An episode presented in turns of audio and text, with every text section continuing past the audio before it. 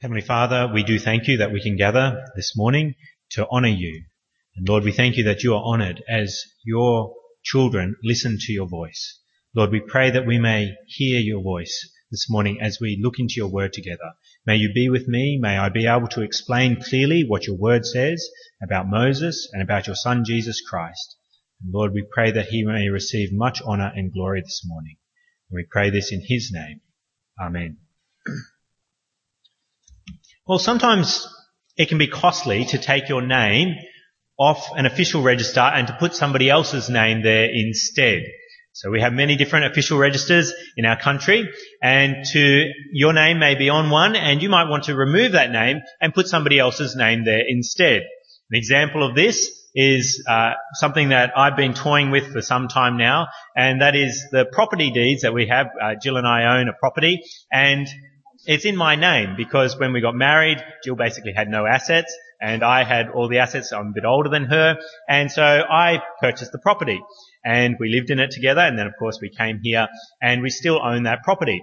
But I'm thinking it might be better to have it in Jill's name uh, these days. Um, I have various reasons for that.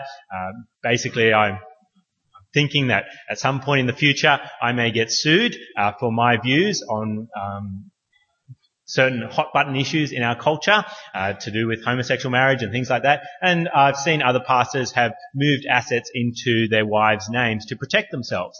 And so I'm thinking that might be something that I need to do. Put Jill's name on the property rather than mine.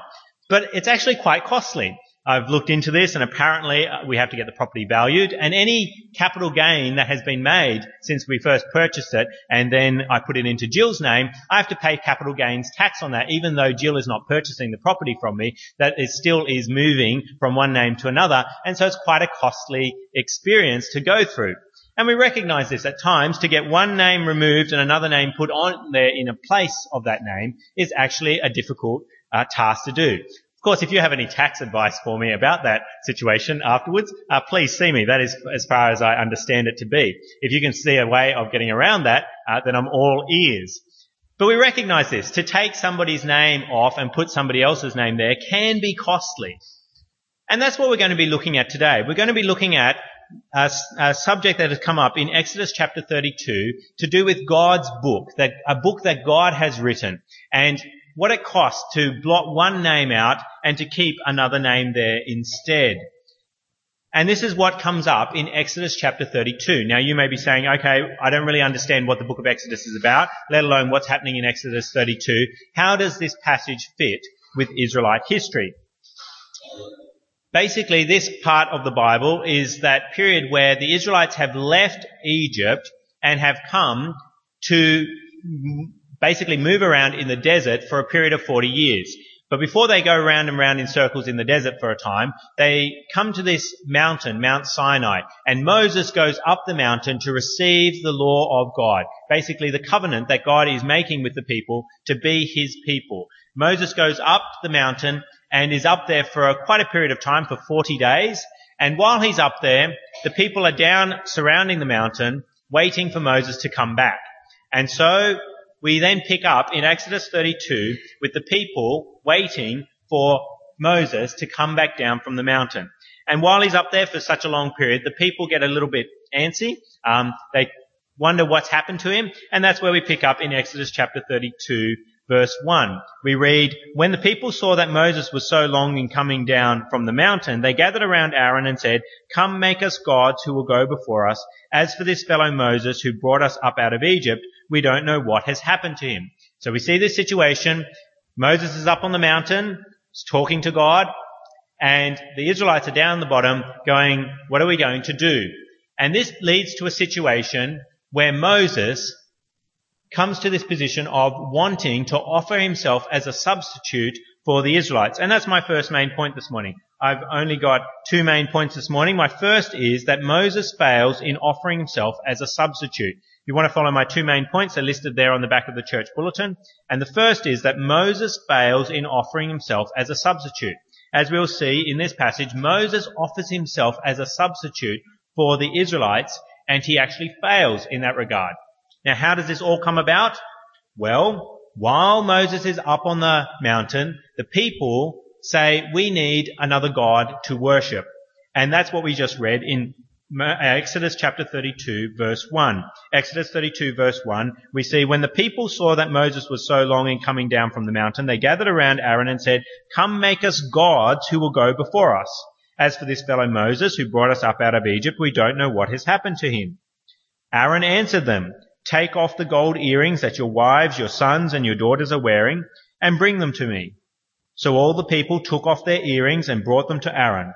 He took what they handed him and made it into an idol, cast in the shape of a calf, fashioning it with a tool. Then they said, These are your gods, O Israel, who brought you up out of Egypt. When Aaron saw this, he built an altar in front of the calf and announced, Tomorrow there will be a festival to the Lord. So the next day the people rose early and sacrificed burnt offerings and presented fellowship offerings. Afterward they sat down to eat and drink and got up to indulge in revelry. While Moses is up on the mountain, these Israelites have made this idol and they are starting to worship it. They're saying this represents the Lord. This is the God who brought us out of Egypt. And they're then starting to basically uh, go into a bit of a riot there at the end of verse 6 as a result of this false worship. What is the reaction of God to what is going on? Well, we see that God gets very angry and threatens to destroy the Israelites. And we read that in verse 7. It says, Then the Lord said to Moses, Go down because your people whom you brought up out of Egypt have become corrupt. They have been quick to turn away from what I commanded them and have made themselves an idol cast in the shape of a calf. They have bowed down to it and sacrificed to it and have said, These are your gods, O Israel, who brought you up out of Egypt. I have seen these people, the Lord said to Moses, and they are a stiff-necked people. Now leave me alone so that my anger may burn against them and that I may destroy them. Then I will make you into a great nation. God has seen what they are doing and he says, I am going to destroy them for this sin. So what does Moses do?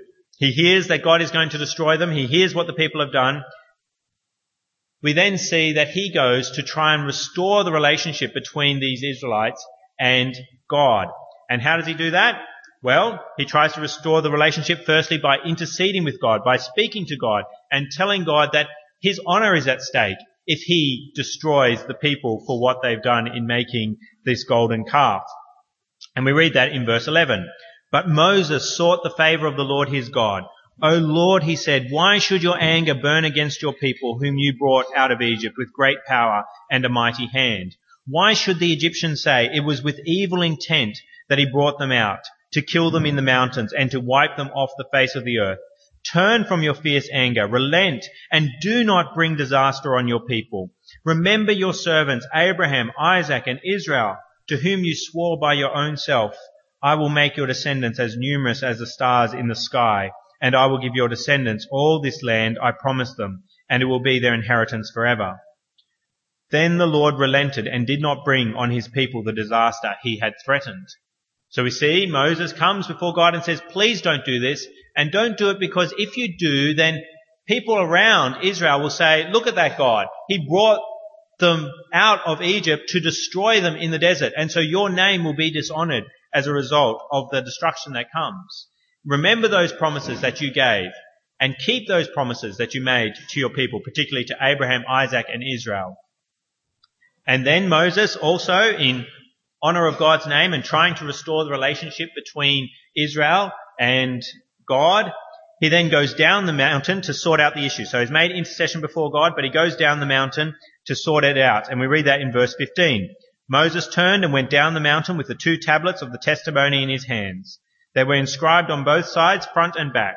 The tablets were the work of God, the writing was the writing of God engraved on the tablets. When Joshua heard the noise of the people shouting, he said to Moses, there is sound of war in the camp. Moses replied, it is not the sound of victory, it is not the sound of defeat, it is the sound of singing that I hear. Moses comes down the mountain to try and work out what's going on, and he knows that something's up. This is the sound of singing. They aren't going to war with anyone. They're singing there. So, what does Moses do? Well, he gets very angry. Verse 19. When Moses approached the camp and saw the calf and the dancing, his anger burned, and he threw the tablets out of his hand, breaking them to pieces at the foot of the mountain. And he took the calf they had made and burned it in the fire. Then he ground it to powder, scattered it on the water, and made the Israelites drink it. He's very angry. Very angry, making people drink gold dust as a result of their sin. And he then goes on in verse 21, he says, he said to Aaron, what did these people do to you that you led them into such great sin? And Aaron knows something's up.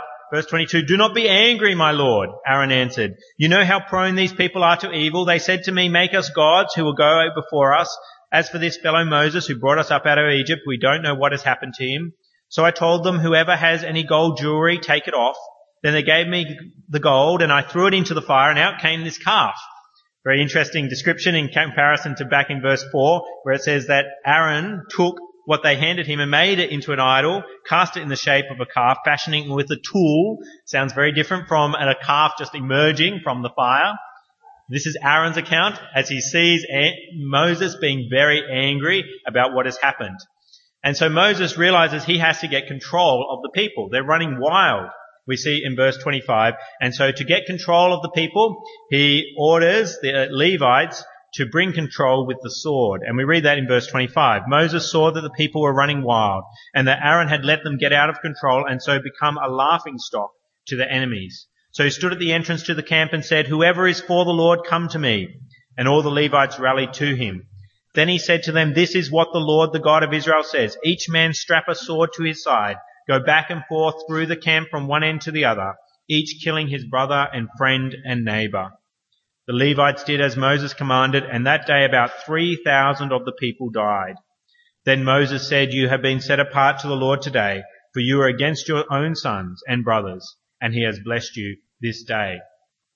Moses brings about a slaughter amongst the Israelites, to get them under control. They're just running wild. And the sword is the method that he uses to bring them back to sobriety, to bring them back under control. And then he continues. He's still seeking to restore this relationship between God and the people after their sin. And so the next day, we read in verse 30, Moses said to the people, You have committed a great sin, but now I will go up to the Lord. Perhaps I can make atonement for your sin. He realizes that the, the situation hasn't been resolved, that atonement needs to be made, that somehow God needs to be at one-ment again with his people. That word atonement means to reconcile, to bring at one-ment. Where in the past there is discord, you need to bring the two people back together, and that's the people are the Israelites and God. He says, hopefully I can go up to the Lord and perhaps I can make atonement for your sin. So Moses then goes up to the Lord in verse 31. So Moses went back to the Lord and said, Oh, what a great sin these people have committed. He starts the reconciliation by confessing the sin. He doesn't minimize the sin like Aaron sought to do. Aaron went, oh, it wasn't really my fault. It's the people's fault and the calf just emerged. No, Moses goes and says to God that we have indeed, these people have committed great sin. And then he says, uh, he, he explains what the sin is. They have made themselves gods of gold. And then in verse 32, he asks for forgiveness. He says in verse 32, but now please forgive their sin. And then he makes an extraordinary statement. Verse 32, but now pl- please forgive their sin, but if not, then blot me out of the book you have written. Then blot me out of the book you have written. If you won't forgive these people, God, then blot my name out and let these people go free. What is he talking about? What's this book that God has written? Well, God has ordained all things and he has names of people who have eternal life. This book of life, this book that God has written comes up a number of times in the Bible and we'll look at some other references later on. But here Moses knows that there are some people that are in God's book and those people have eternal life. But here Moses is saying, I love these people so much, it would be better if you blot my name out and let these people go free. Moses offers himself as a substitute for these people so that they can go free, so that their sin is overlooked by God. Does God accept this? Is Moses a success in offering himself as a substitute here? No. We read in verse 33, the Lord replied to Moses, whoever has sinned against me, I will blot out of my book. It is those who have sinned against me that I blot out, not those who have not sinned. And so you cannot offer yourself as a substitute in their place. And then God punishes the Israelites as a result. He says in verse 34, Now go, lead my people, lead the people to the place I spoke of, and my angel will go before you. However, when the time comes for me to punish, I will punish them for their sin. And the Lord struck the people with a plague because of what they did with the calf Aaron had made. Now this seems a bit dismal reading. You see these Israelites, God has brought them thus far. He has blessed them greatly by bringing them out of Egypt. And then they go and worship this idol. And there seems to be no place for atonement for them. And so that people have God's wrath descend upon them. This plague comes and destroys many of them for what they have done. Moses makes an attempt at atonement. He asks that his name would be blotted out, but is a failure in this regard. Is there anything in this that is helpful for us today? Is there any hope for us that if we have sinned against God, that there is a place for someone to come along as a substitute for us? Well, I think verse 32 there is a mini prophecy, an indication that points towards a substitute that is to come, that would be a success in our place. And that brings me to my second main point this morning. Christ succeeds in offering himself as a substitute. Christ succeeds in offering himself as a substitute. Like the Israelites, we have all sinned against God. Now I doubt anyone here has made a golden calf at any point in their life. Maybe that you've had some other ornament in the house that you have given spiritual significance to, and maybe it is made of gold. But generally speaking, I don't think anyone here has made a golden calf to the extent that the Israelites made. But we are all guilty of idolatry. We have worshipped things in the place of God. We have put things in priority over God. What kind of things? Well, it can be material things. We can worship houses. We can worship cars. We can worship all kinds of things. We can worship money. We can put those things first and foremost in our lives. They are the focus of our lives rather than God being the focus. We can worship other people. We can put other people in charge of our lives. We can worship those around us and the praise that we get from them and make them into idols. We live our lives so that they will praise us, that they will give us good things rather than worshipping God. And of course we all make idols of our own selves at times as well. We turn ourselves into idols and we want to worship ourselves. We are the gods of our lives rather than God being the God of our lives. And like God did to the Israelites, God gets angry with sin and threatens to punish us. We read in Revelation 21 verse 8 where it says, the cowardly, the unbelieving, the vile, the murderers, the sexually immoral, those who practice magic arts, the idolaters and all liars, their place will be in the fiery lake of burning sulfur. This is the second death. All those people who commit those kinds of sins, cowardly, unbelieving, vile, murderers, sexually immoral, those who practice magic arts, idolaters, and all liars. That's us. We're all liars. We're all idolaters. Where is our place? Our place is in the fiery lake of burning sulfur, the second death. But, thankfully, there is someone who has come to restore the relationship between us and God.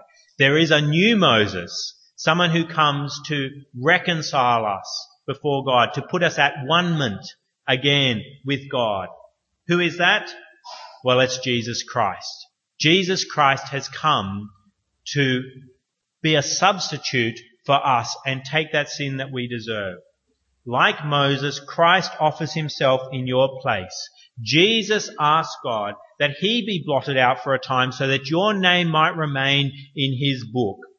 And an example of him, uh, him taking this place for us is told to us in that passage we just read from 2 Corinthians chapter 5 verse 21.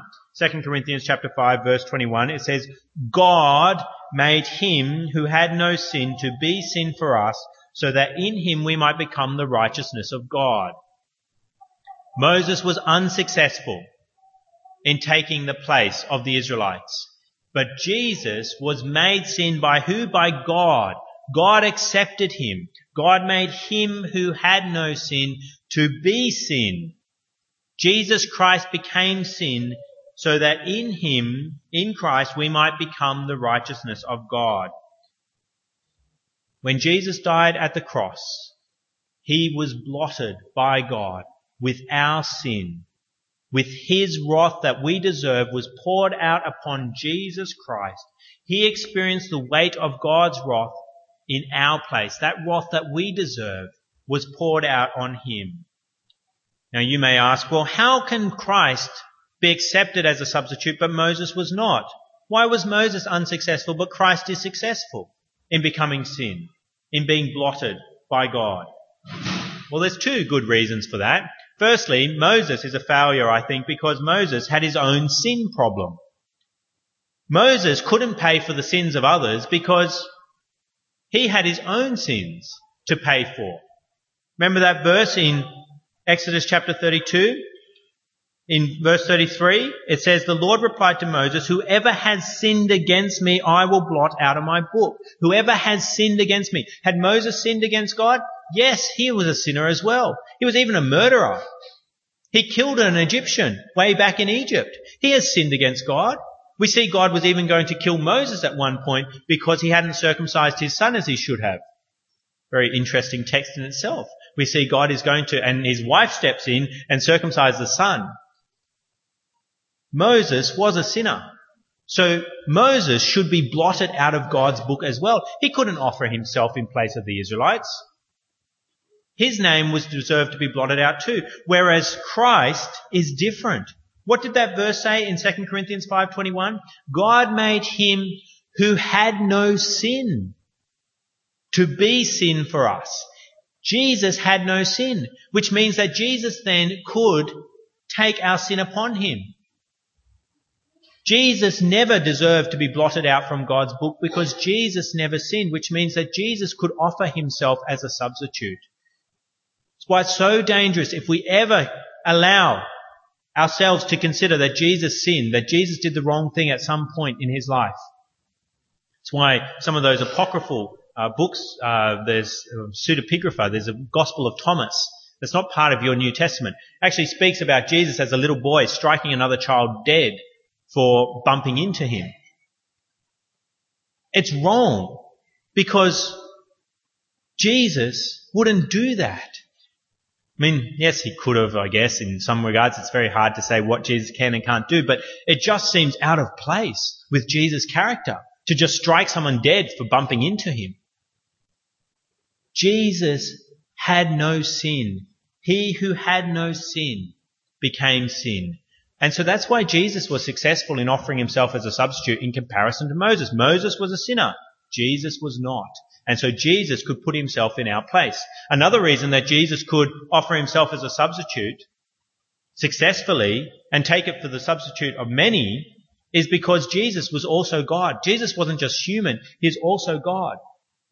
Moses might have been able, if he'd been sinless, to offer himself up for the place of one person.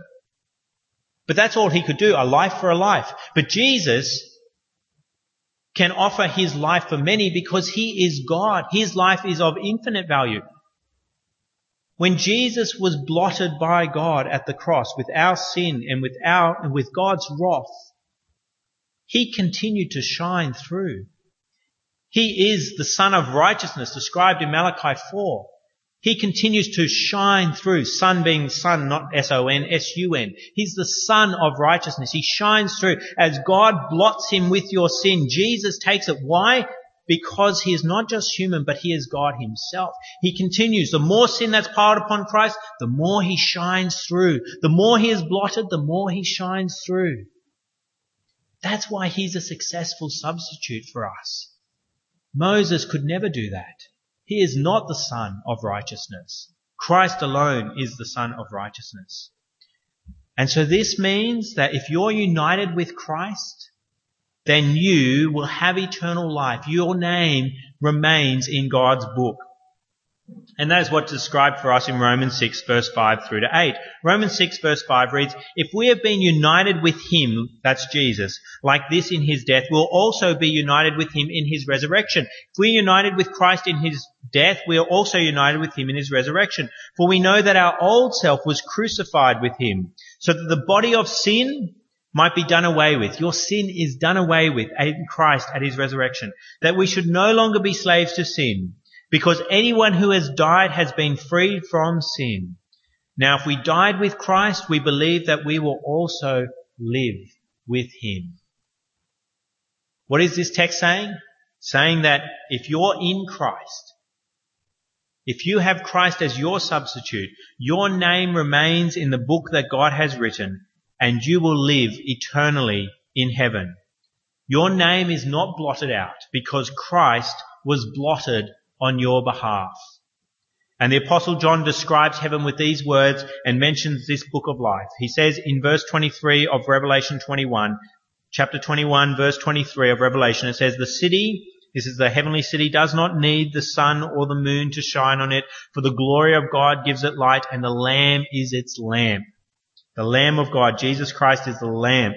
The nations will walk by its light and the kings of the earth will bring their splendor into it. On no day will its gates ever be shut, for there will be no night there. The glory and honor of the nations will be brought into it. Nothing impure will ever enter into it, nor will anyone who does what is shameful or deceitful, but only those who can enter into God's heaven, only those whose names are written in the Lamb's book of life. If your name is written in the Lamb's book of life, what does that mean? It means that you enter into heaven one day and will rejoice forever with Christ in paradise. And this is a wonderful truth. It means if you're in Christ, if you have died with Christ and have been raised with Him, then your name is in God's book and it will never be blotted out. We often put our names into different books. We want our names in certain books. I'm a bit of a reader, which means I have quite a few books. I have an extensive library. It continues to grow each year as the church continues to be generous and give me a book allowance. It continues to expand and grow. And so that means I have quite a bit of a library these days. And I think it's worthwhile, because I lend out my books, to have my name inside my books. Not to say that I wrote my books, uh, but I like to put my name in there so that if anyone ever borrows a book, and I do lend them out quite uh, frequently, and they see my name in the front, they might go, oh, that's right, this is Joel's, and return it.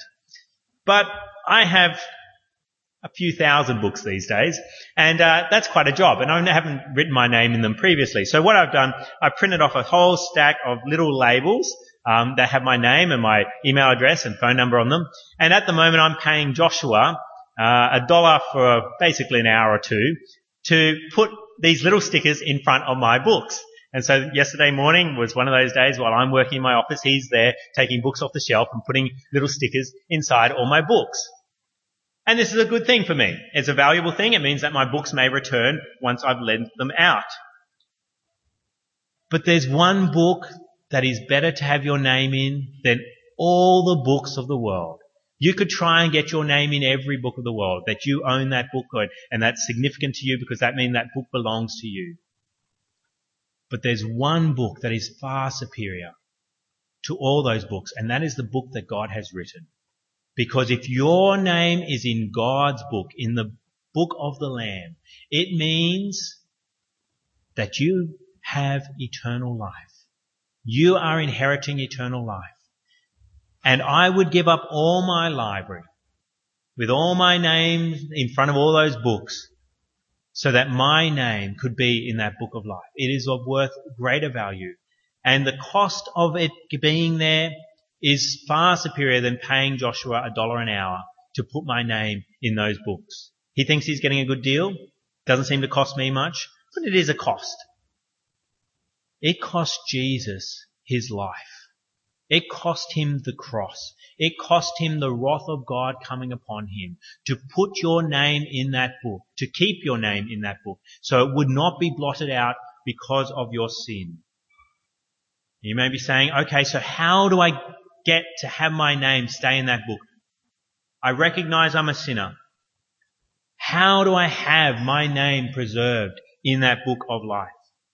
Well, that's where Romans 10:9 is an example of instructions on how to have your name preserved in that book. Romans chapter 10 verse 9 says that if you confess with your mouth Jesus is Lord and believe in your heart that God raised him from the dead, you will be saved. For it is with your heart that you believe and are justified, and it is with your mouth that you confess and are saved. As the scripture says, anyone who trusts in him will never be put to shame. For there is no difference between Jew and Gentile. The same Lord is Lord of all and richly blesses all who call on him. For everyone who calls on the name of the Lord will be saved. Do you want your name preserved in God's book? Then call on the name of the Lord. Call on Christ. Believe in your heart that Jesus Christ died in your place and your name is preserved. You need to trust that Jesus Christ died for you. And if you do that, then you have eternal life. So what are your golden calves? What is your golden calf that you worship? Is it yourself? Is it someone else? Is it some sort of material possession? What is it that you worship? And are you willing to call on Jesus Christ to die on your behalf for your worship of your golden calf? If you've never called on him before, call on him now. Do not delay. Beg him to be blotted on your behalf so that your name is preserved in the book of life. And if your name is written in the book of life, if you know that you have trusted in Jesus Christ, you have believed in him, and your name is written there, do you let that fact govern your life? the gospel, the good news that your name is written in the Lamb's book of life through faith in him is such wonderful news. It's such good news that it should dictate how you live in everything. Everything that you do with your life should be governed by the gospel. The way that you live, the way that you act in the workplace, the way that you act around your family members. Everything you do should be governed by that joy, that knowledge you have that you are in God's book. Do you allow that to be the case? Do you consider each day what it is to be written in the Lamb's book of life rather than be blotted out of that book because of your sin? Do you also let that push you to share this good news with those around you?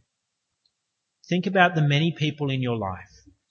How many of them are going to be blotted out of that book because of their sin? And can you come to them and share the good news of Jesus Christ so that their name is preserved, that Christ is blotted on their behalf, just like he was blotted on your behalf, so that they too can enjoy eternal life with you and Jesus Christ in heaven. Who do you need to share the good news with so that their name is preserved in the book of life? Let us come before God now in prayer. Let us speak with him. Heavenly Father, we thank you so much that you did send your Son, that he who knew no sin became sin for us. Lord, we thank you that we have eternal life because our names are written in the book of life, that we are not going to go to the fiery lake, the second death, but because we've trusted in Christ, we have eternal life. We pray that everyone in this room would put their trust in Christ. And we pray that, that they may govern the way that we live. May we keep the gospel close to our hearts at all waking moments. May we continue to remember the joy it is to have Christ blotted on our behalf so that we can go free. And so Lord, we pray that we may serve you with joy and share the good news with those around us. May it make us tremble to consider that those that we love may be blotted out and Lord, may we then share the good news with them and see them come to repentance and faith as well. And we pray this in Christ's precious name. Amen.